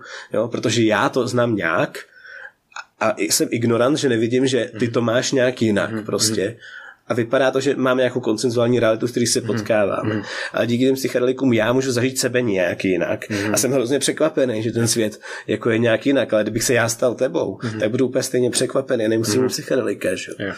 Jo. Jasně a díky tomu, že na těch psychedelikách ještě dochází k kolektivizaci té zkušenosti velmi zajímavým způsobem, nevíme přesně jakým, mm. tak to je jako další, další rozměr do toho, do toho celého. No, mm. že jako je to fascinující, ale na druhou stranu já si myslím, že to, že žijeme každý jiný jako mm. obraz světa je něco, co je jako fakt prostě a co, co tady tvrdil Heidegger a málo kdo ho poslouchal. Mm. Jako. A mm. jako já si myslím, že to je pravda. No, no. A myslel jsem si to ještě před psychedelikama. Mm-hmm. Že to nějak jako, mě v tom jako utvrzujou. Mm-hmm. No. Je. Mám jako asi dost jako podobný pohled, protože a vlastně i ta cesta je e, nějakým způsobem trošičku podobná, protože my jsme taky vlastně se začali jako vlastně načítat o tom a vlastně jsme šli z toho, z toho filozofického pohledu a, a vlastně takový jako hrozně nás to vlastně fascinovalo a právě uh, asi to nejsilnější uvědomění osobně právě bylo to, že vlastně je to fakt jenom o tom, jak já jakoby vnímám tu realitu prostě a že já jako vlastně můžu, když, když začnu třeba měnit nějakým způsobem svůj mozek, jako nějaký vzni, jako zvyky nebo vnímání prostě nějakým způsobem reality, tak jak jsem to měl prostě zajít, když to trošičku začnu jako trošku to, tak se můžu fakt změnit jako tu zkušenost, že to je prostě možný a díky prostě i třeba Krištof jsem zjistil, ty on vnímá prostě realitu jinak trošku. To je úplně fascinující jako a vlastně jsem to jako do té doby jako netušil, že? Hmm. Jo, to, to, to, je jako, jako trip bez tripu, no, že vlastně skrz ty konverzace jsme zjistili, že fakt ten člověk má úplně jinou vnímání reality a právě úplně jiné nacítění na věci. Hmm. Pak zjistí, že prostě fakt jakoby, jestli to změní vztahy s lidma trošku víc, hmm. že jakoby jsi schopný se trošku jako hmm. lít, třeba jako cítit do něčí jako jiné zkušenosti. Hmm. A jakoby a ty psychedelika, že ten psychedelický stav právě i díky té kolektivní zkušenosti tohle to jako výrazně jako asi hmm. usnadňuje. No. Hmm. Já si myslím, že to je takový jako revoluční nástroj v tomhle smyslu, hmm. že odhaluje něco, co všichni jako by jsme mohli vidět, hmm. ale prostě neděláme to. A že nám dá, udělují takový šok, takovou lekci, jako hmm. um, Možná to je třeba způsob, jak já psychedelika užívám vlastně, nebo někteří říkají, tak tady psychedelika dělají transformativní zkušenost. Tak mi teda vysvětlete, proč ty lidi si to nedají jednou a dost. Jako. Yeah. Což je velmi dobrá otázka mimochodem, na kterou neznám přesnou odpověď. A já rozhodně nejsem z těch, který by měli jednorázové zkušenosti.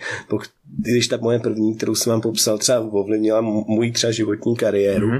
Ale pro mě je třeba strašně důležitý, Uh, že díky tomu, že jsem se ty zkušenosti pravidelně vracel s těma houbama, uh, že mě jako nějak vždycky korigovala prostě ten, to, kam v tom životě a světě jako jdu. Jasně. Jo? Že jsem měl vlastně pocit, který jako je popsaný zase jsem tehdy nevěděl, vlastně jako noetický kvality té zkušenosti a noetický kvality sama sebe, že vlastně jsem víc v kontaktu sám ze sebou a skutečně žiju to, co jsem, než normálně. Vlastně jsem viděl bez všech těch společenských masek, různých vzorců chování, introjektů a dalších věcí, uh, což samozřejmě není ani jako výhodný bez toho nějak existovat furt. Ale je to docela dobrý jako vidět, co z toho jsem opravdu jako já a co z toho co vlastně v životě chci uh, a vlastně korigovat tím a, a zpracovat tím tímhle tím způsobem. Že já jako skutečně věřím na ten breakthrough prostě u lidí, mm, který jsou třeba nemocný, Jo. nebo který opravdu dlouho nevěděli, jak ten svět opravdu je, nebo tímhle směrem neuvažovali. Na druhou stranu taky se ukazuje, že u lidí, kteří užívají častěji a jsou zkušený třeba psychonauti, tak žádný takovýhle breakthrough úplně jako eh, třeba jako nemají z těch látek. Jo.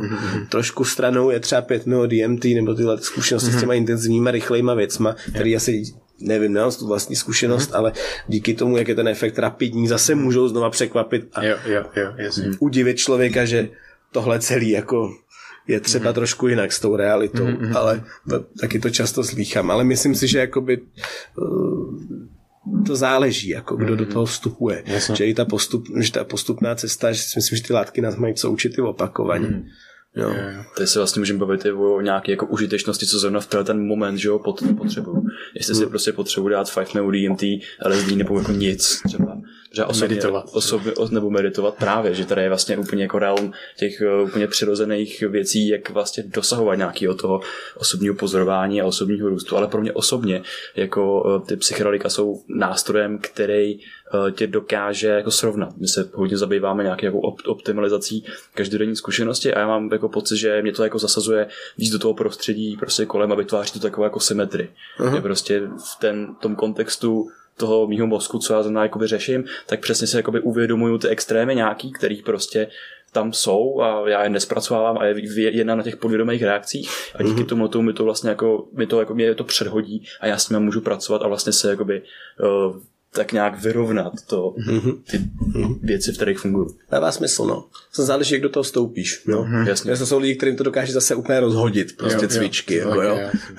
Ale když do toho stoupíš, jako, když, myslím si, že v přírodě nebo v nějakým dobrým No. settingu, tak Mhm. tohle je něco, co se může dít jako velmi často. Že tě to nějak jako úplně harmonizuje a zasadí do toho.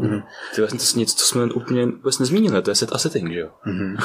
Jak je Jo, no. důležitý v tomhle tom. No, to zmiňuje furt, tak ne, že zapomene že? jo. My taky to vnímám, že to je v tom běženém prostoru jako furt někde, že už teď, teď už je to tak jako lidi, kteří uh, se o to zajímají, tak o tom vědět, že?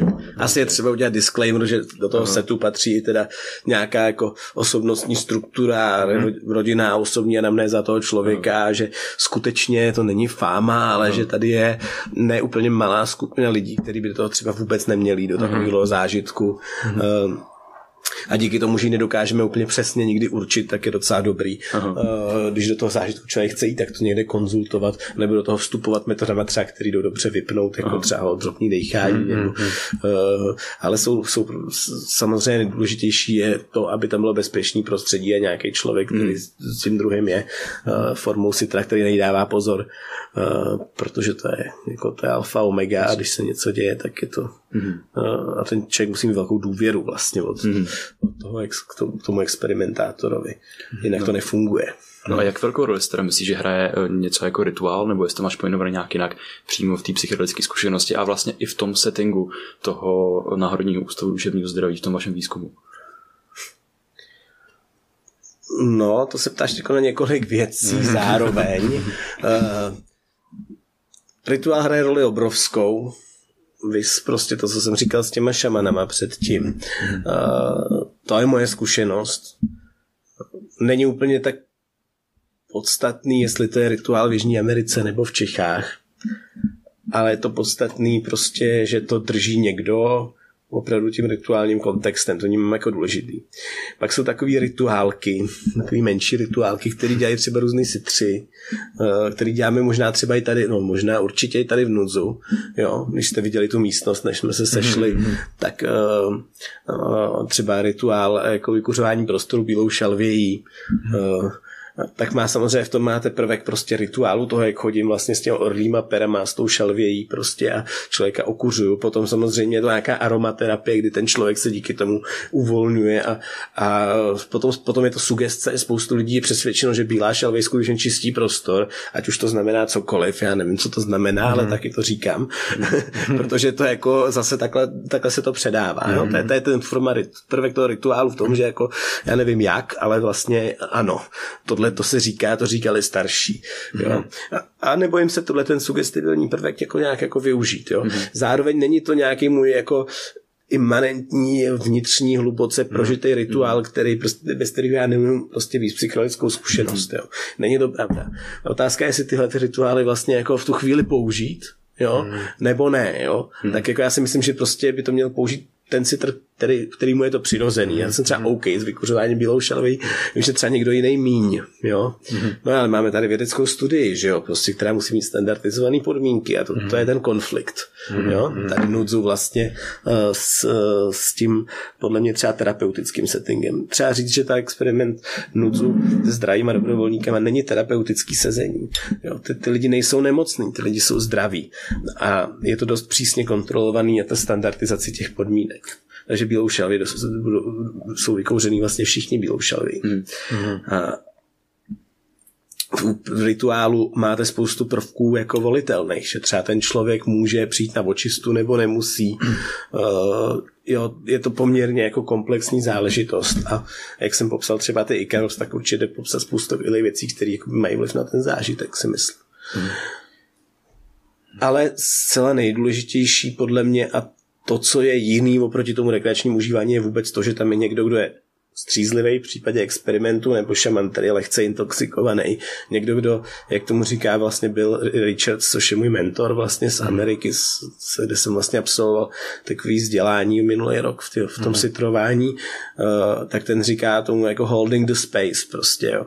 A teď je to dost těžký popsat, co to vlastně jako znamená, jo, ale uh, je to opravdu komplexní jako přítomnost prostoru, mm-hmm. do který se člověk, jako kdy se člověk vlastně sám v tom stavu takovým způsobem usadí, ve stavu střízlivosti, ale přitom naladěnosti na toho druhého, mm-hmm. že já někdy mám jako až takový jako vizualizace, že ten prostor nějak jako třeba objímám nebo vyplňuju, jo. že to druhého zvu do svého prostoru, mm-hmm. jo, že ten prostor jako ne, ne, těžko se to popisuje. Jo. Mm-hmm. A, a to si myslím, že je jako důležitý rozměr a sám jsem si vlastně bytí v tom objímajícím prostoru mm-hmm. vyzkoušel, třeba když já jsem byl subjektem naší mm-hmm. studie a bylo to pro mě naprosto radikální zážitek, mm-hmm. protože to může být opravdu jako hodně jinak, i než to, že si dám někde houby třeba v přírodě.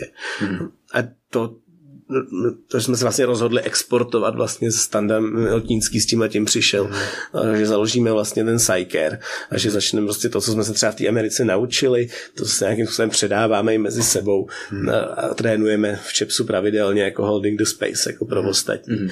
Uh, což se ukazuje jako nejklíčovější, si myslím. Mm. Možná klíčovější než ten rituál jako samotný, mm. ale něco, co propojuje rituál s tím terapeutickým sezením. Jako. Mm. To mi připadají ty, tyhle ty jako vlastně nevědomí jako vnímání toho člověka, že prostě když se mu jako fakt otevřeme a jsme prostě celým svým bytím je mu jako napřímo a k dispozici, že to je fakt jako hrozně, hrozně moc důležitý, no, že to je při té zkušenosti jako obrovský, obrovský zážitek. Ještě mě vlastně zajímá, děláš i vlastně pro nadaci fond, nadační fond pro psychedelika a vlastně pro ČEPS, tak jakým způsobem třeba jako můžou lidi ČEPS nebo ten nadační fond psychedelik podpořit a, a nebo hmm. jestli třeba někdy se potkat nebo jestli mají zájem třeba se vidět s lidma z ČEPSu nebo cokoliv. Jasně. Je nějaká možnost taková? Já možná jenom rozliším, jako dělám pro NUC, ČEPS, Psyres, je to spoustu. ČEPS je neziskovka, která je založená primárně na to překonávání těch institucionálních bariér mm-hmm. a to, aby ten psychologický výzkum mohli do nějaký míry dělat opravdu všichni. Mm-hmm. To znamená, ten je otevřený hlavně lidem, nejen psychologický výzkum, ale i třeba přednášky a pomáhat s dalšíma věcmi, které chtějí dělat buď to právě jako osvětu veřejnosti, mm-hmm na což nepotřebuji nějaký velký background, mm-hmm. nebo, uh, nebo ten psyker, kam vlastně přijímáme i zdraví dobrovolníky a na to nemusí být člověk nutně v ČEPSu, ale spíš na to koordinovat ten psyker pomáhat s tím projektem, mm-hmm. a nebo v ten odborný, a to je třeba dělat prostě nějaký literární rešerže, diskutovat, psát blogy, mm-hmm. pomáhat v poradně, kdy vlastně my jsme schopní si takového člověka, velmi často jsou studenti právě mm-hmm. různých jako biologických, psychologických, filozofických, medicínských oborů, který si jako tak vememe pod křídlo a vlastně mm-hmm. v rámci té online komunity mu pomůžeme třeba něco napsat mm-hmm. nebo ho nějakým způsobem chvíli supervidujeme a pomáhá nám. Takže tam se jde přihlásit na našich webovkách mm-hmm. www.chaps.org a uh, Cyrus je potom specificky mířený na podporu psychologického výzkumu, který se děje mm-hmm. v Čechách, teda mm-hmm tady v současnosti monopolizovaný Národním ústavu mm-hmm. duševního zdraví, ale ne nutně. Mm-hmm. To znamená, eh, má nějakou komisi, kam je možný prostě přispívat penězma, mm-hmm. peníze, které se musí sponzorovat tenhle ten projekt, vlastně jsou samozřejmě řádově někde jinde, jsou to miliony, mm-hmm, miliony korun na různé studie uh, a, a uh, v současnosti tam jsou nějaký podpora právě klidný klinický studie s depresí, srovnání psilocybinu a ketaminu, mm-hmm. potom je tam paliativní péče eh, s psychedelikama, kterou chceme rozjet, pak je tam iTrip, psychedelická apka, kterou připravujeme mm-hmm. na vlastně hodnocení nových látek a další a další projekty, prostě, který máme nějak merku a peníze, které vybereme doufáme ty miliony teda, tak ty jde posílat na účet Cyresu, který je na webovkách. Uh, a uh, tak budeme rádi jo, za jakoukoliv podporu tímhle směrem. Jo,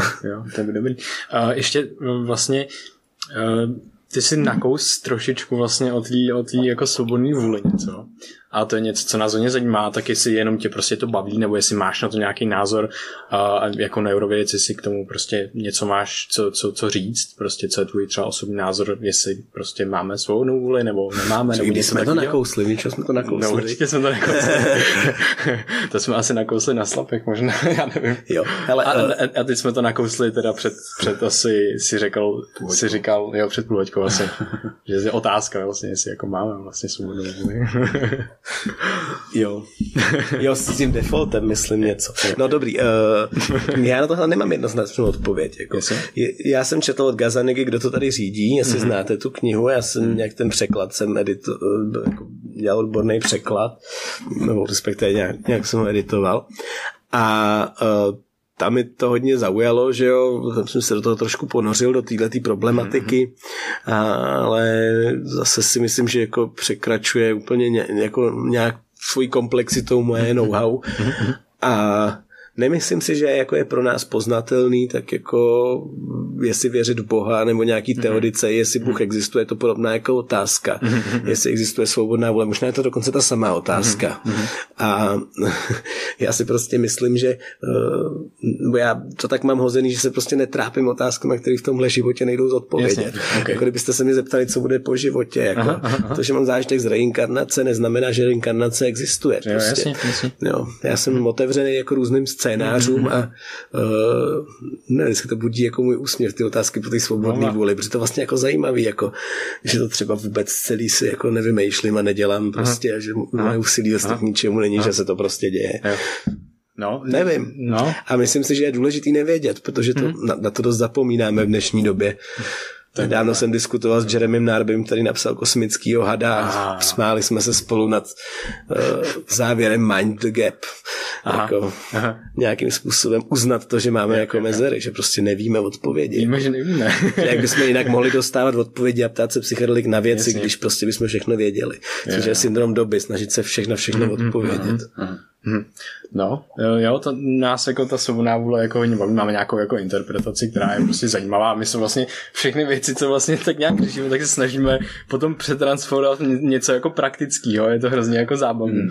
A vlastně mě baví třeba i vlastně, jak jsi zmínil otázku s tím jako bohem, tak vlastně třeba Sam Harris ve své knížce právě Free Will eh, má jako krásný argument s tímhle s tím, že vlastně tím bohem by se jako vlastně nic nevyřešilo že tam stejně není kam, jako pro něj tam vlastně není kam jí jako stejně dát, jako, jo, že hmm. vlastně kde by, kde by ten Bůh teda vzal free, jako free will? No, to jsou sympatiáci, no, ty, ty, kteří se kloní k tomu, že vlastně nemá cenu se dál už ptát. Nebo Pascal, že jo. Pascalova teorice zase ta říká, že uh, v podstatě uh, ta je teda přísně, přísně jako logická, taková hmm. prospěchářská, že když prostě Bůh není, tak nemá cenu vůbec nic dělat ani to řešit, a že jestliže je, tak má cenu v životě něco dělat, někam směřovat, aby jsme nepřišli do pekla, že jo. A proto je prostě z těch dvou věcí se jednoznačně vyplývá, že od teďka už si myslím jenom to, že Bůh je. že bych vyřešil mnoho otázku. Mě se hodně baví vlastně jako problém slov, že, že vlastně my jsme se definovali, nebo ta vědecká komunita jako hardcore problém prostě vědomí a prostě pak to tady obrovský problém Boha a prostě vždycky, když se nad tím přemýšlím prostě v dlouhých pro, pro probděných nocích, tak prostě problém vědomí je to slovo vědomí, že jo, občas jako mnohdy. A, a tak, taková bagáž už, zkoumat na jako- nejrůznějších úrovních, že jo, a ty teorie jsou prostě tak komplexní. Jo, jo. Že vlastně největší problém vědomí je jakoby to slovo. ne, samozřejmě se na tím dá prostě zamešet z různých, no, no. z různých pohledů. No, já přemýšlím, no, už máme, máme, už máme docela pokročilý čas. A já bych se tě ještě moc rád zeptal, co jsou teda nějaký tvý oblíbený knížky, oblíbený autoři a co taky konzumuješ? Co konzumuji? Látky. Já už nevím, jako už pak konzumuji snad jenom komiksy. to kámeme, občas to je potřeba. Z těch oblíbených už jsem zmínil, to je Petrovický Anatomie 3. Dobrý komiks. Já mám prostě rád takový ty jako slovníkový knihy. No. Mm-hmm. Připadá, že jako potom na dedukování je spoustu prostoru, ale jako mm. jsem trošku takový kon- konzervativní zastánce toho jako biflování se věcí, protože si mm. myslím, že když toho spoustu samozřejmě najdeš na netu a tak, ta seznamy jsou jakoby zbytečný, no, ale tak ti to prostě nesepíná, dokud ty seznamy prostě nemáš dispozici, jo. Hmm. protože nich ne, se ti pak líp hledá. Takže jako to je, to je jedna. A uh, na to směr stále nemám úplně jako vysypaný výčet v hlavě. Uh, co mě hodně ovlivnilo, co mi jako první přichází na mysle Dream Drugstore od Alana Hobsona. Hmm. Nevím, jestli znáte, Alan Hobson je vlastně spánkolog, mm-hmm. který se hodně od striktní biologického vědce eh, přesunul do něčeho jako trochu, trochu dalšího, mm-hmm. ale zase ne úplně radikálně. Člověk, který dělal prostě uh, takový ty uh, přerušení míchy u koček a elektrody prostě mm-hmm. a spánkový cykly. Napsal fakt krásnou knihu, která mě na medicíně úplně rozsekala. Mm-hmm. Uh, jako mírně pop, vlastně je populární mm-hmm. Dream Drugstore a je vlastně o, o, to, o tom, jak souvisí REM spánek, psychedelika a psychóza. Mm-hmm. Jo? Takže prostě něco, co já jsem si říkal, tohle musí nějak souviset ještě dávno předtím, než přišel nějaký Robin Garrett Harris v roce mm-hmm. 90 pět to napsal. Mm-hmm. Tak to je kniha, která mě hodně jako nasměrovala, mm-hmm. že tohle je možný jako zkoumat. Tak to je byla taková zásadní, no. Super. Tak super. Možná mě ještě zajímá jedna věc a to je to, že ty jsi uh, prostě obrovsky vytížený člověk, jak prostě co se týče práce s hlavou, tak vlastně pracuješ se spoustou, spoustou lidma. Uh, jak relaxuješ, aby si prostě furt mohl fungovat na takový úrovni, na jaký funguješ? Blbě ne, vidíš, měřím si, měřím si tlak. To je dobrý relax. Jaký na tlak prostě v práci a mám pocit, že je to na nějaký jako hranici že se teď musí mm-hmm. něco stát, jinak mm-hmm. prostě už to dál nepůjde v tomhle rytmu. No. Mm-hmm. Um, neumím to, hledám to, je to myslím takový moje slabý místo. Jako. Mm-hmm. Um, relaxuju v přírodě, když vypadnu, mm-hmm. ale poslední, teď mám rok a půl starého syna mm-hmm. uh, a Uh, musím říct, že prostě ten relax vlastně s ním je vlastně nějaký jiný. Myslím, že do jistý míry mi to zachraňuje.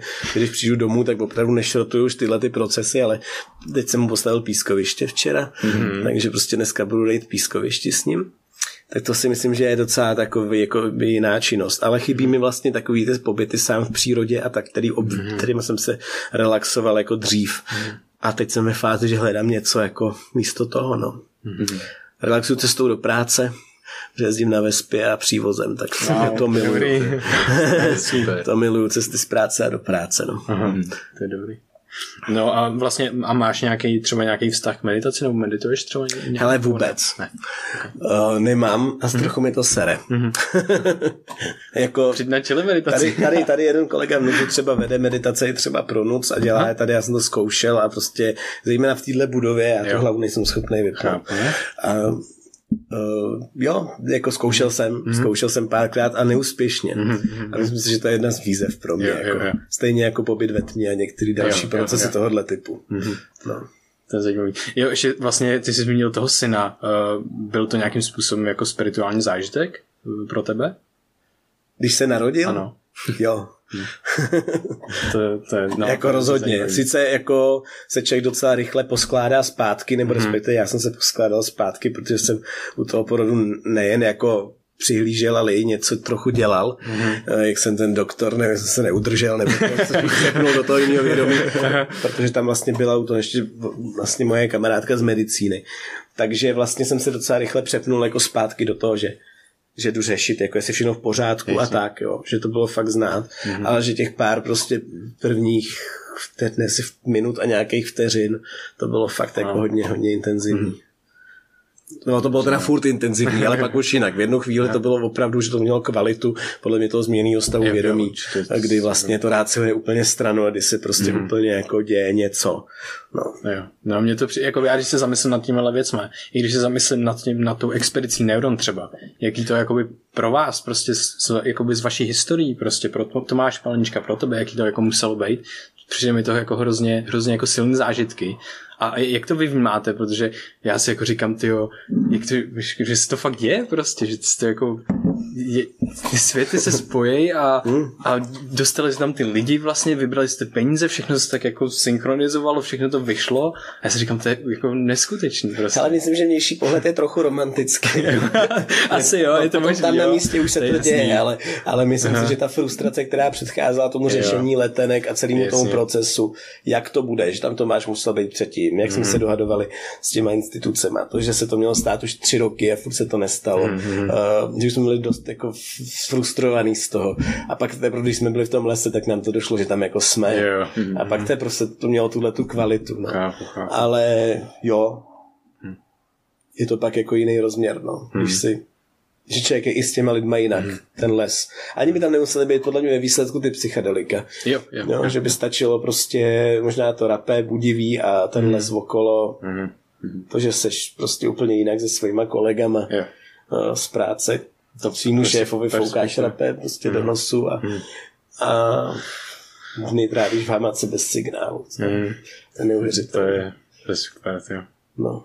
Hm. Myslím si, že to gro to přijde teprve příští rok, až tam pojedeme na tu Jo, full jo, expedici. To, teda, to se teda hodně těším. Jako, že Mhm, tam budeme chápu. prostě... A mohl byste jenom rychle popsat vlastně, co je, co je tím gro té expedice? Co tam vlastně jdete měřit? No tak gro, ten účel té expedice se furt měnil. První mm, ze začátku nástřel bylo měřit právě vliv toho rituálu a settingu, mm-hmm. což by obnášelo to mít stejný experimentální subjekty, stejnou látku a jednou v lese v Jižní Americe a jednou, jednou v Čechách, vlastně v laboratoři, ideálně tady v Nudzu. Což by znamenalo mít narekrutovaný stejný lidi a uh, s nima vlastně jet tam, pak je přivízt sem, hmm. sem přivízt stejnou látku, hmm. což prakticky nemožný. Hmm. Uh, jedině jsme vymysleli, že leofilizujeme prostě a provezeme přes hranic, ten s povolením mají, přivezeme sem a tady z ní zase uděláme ayahuasku. Problém je pořadí měření, že prostě ty lidi vyšli poprvé všichni do toho a ne, že kříženě, je to fakt jako hrozně komplikovaný, stejně nám ji nedovolí importovat, tak jsme vymysleli, že ji tady uvaříme jako farmahuasku, to už by bylo něco jiného, ale, ale jakoby i to by se dalo a ve výsledku to stejně prostě padne na našich těch povoleních. A dlouho jsme hledali nějaký centrum, eh, že, že vůbec replikovat to tady v Čechách ještě na stejných lidech eh, je tak komplikovaný, že, to, že nakonec na tu expedici pojedeme jenom tam, ale vlastně jsme to vyzdobili ještě o další věc a to je právě měření toho skupinového, jak jsme tady eh, už jako víckrát zmínili, protože v nedávné době se začaly rozvíjet metody EEG měření, takzvaný interbrain synchronie, eh, což je velmi jako zajímavá záležitost která jako, no, když to chcete říct, nahulvá tam měří telepaty, čemuž ale my jako věci samozřejmě nevěříme. A uh, neměří to telepatii, ale prostě synchronizaci dvou mozků na základě třeba něčeho behaviorálního nebo na základě nějakého vnějšího synchronizátoru, což může být třeba i karos. A to je zase dobrý to vědět, co, co z toho můžeme jakoby odlišit, jak se ty lidi na sebe vylaďují a jestli skutečně se jim děje vlastně v těch mozcích něco podobného. Protože když měřím konektivitu mezi svým frontálním a temporálním lalokem, tak uh, ta matice je úplně stejná. Vezmu signál, biosignál odsud a odsud a kouknu se, jak jakoby je koherentní. A stejně tak můžu vzít můj temporální lalok a tvůj temporální morální lalok, kouknout se, jak je koherentní. Mm-hmm. Jo? A z té hypotézy oboje předpokládá nějaký propojení. Akorát to naše asi není, že nám vedou dráty z hlavy do hlavy, jo. ale je něčím jiným propojený. Jo. No a to, co my chceme v podstatě, a máme na to teď ještě ty patřičné povolení, je přivést tam pět čepic uh, z EEG a šestou pro šamana. Takže se budeme propojovat i s šamanem. No. V tom to bude nový. Super. Wow, tak to z toho budou super výsledky. Tak jo, to se těšíme, a těšíme se palce. na všechno. Jo. A, a, asi teda se blížíme ke konci. No. Děkujeme moc, moc za rozhovor. Bylo to velice příjemný a děkujeme za všechno, za všechno, co děláš. A, a teda lidi, jestli chcete, tak si můžete koupit fenomén psychedelie, doporučujeme, je to moc super mm. knížka a sledujte prostě Chaps a, a všechno, všechno, co Filip dělá a, a tak. A díky moc. tak to díky moc, kluci. Pohoda. Tak jo, mějte tak se krásně. krásně. Jo. A když tak nás ohodnoťte, jestli se vám tenhle díl líbil na vašich podcastových aplikacích, Castbox, iTunes a tak podobně. A jsme vděční za každou kritickou i nekritickou vazbu a mějte se krásně. A ještě, když se vás něco z toho, toho zaujalo, tak to můžete sdílet se svojí sociální bublinou. A přejeme hezký den. Jo. Brain VR.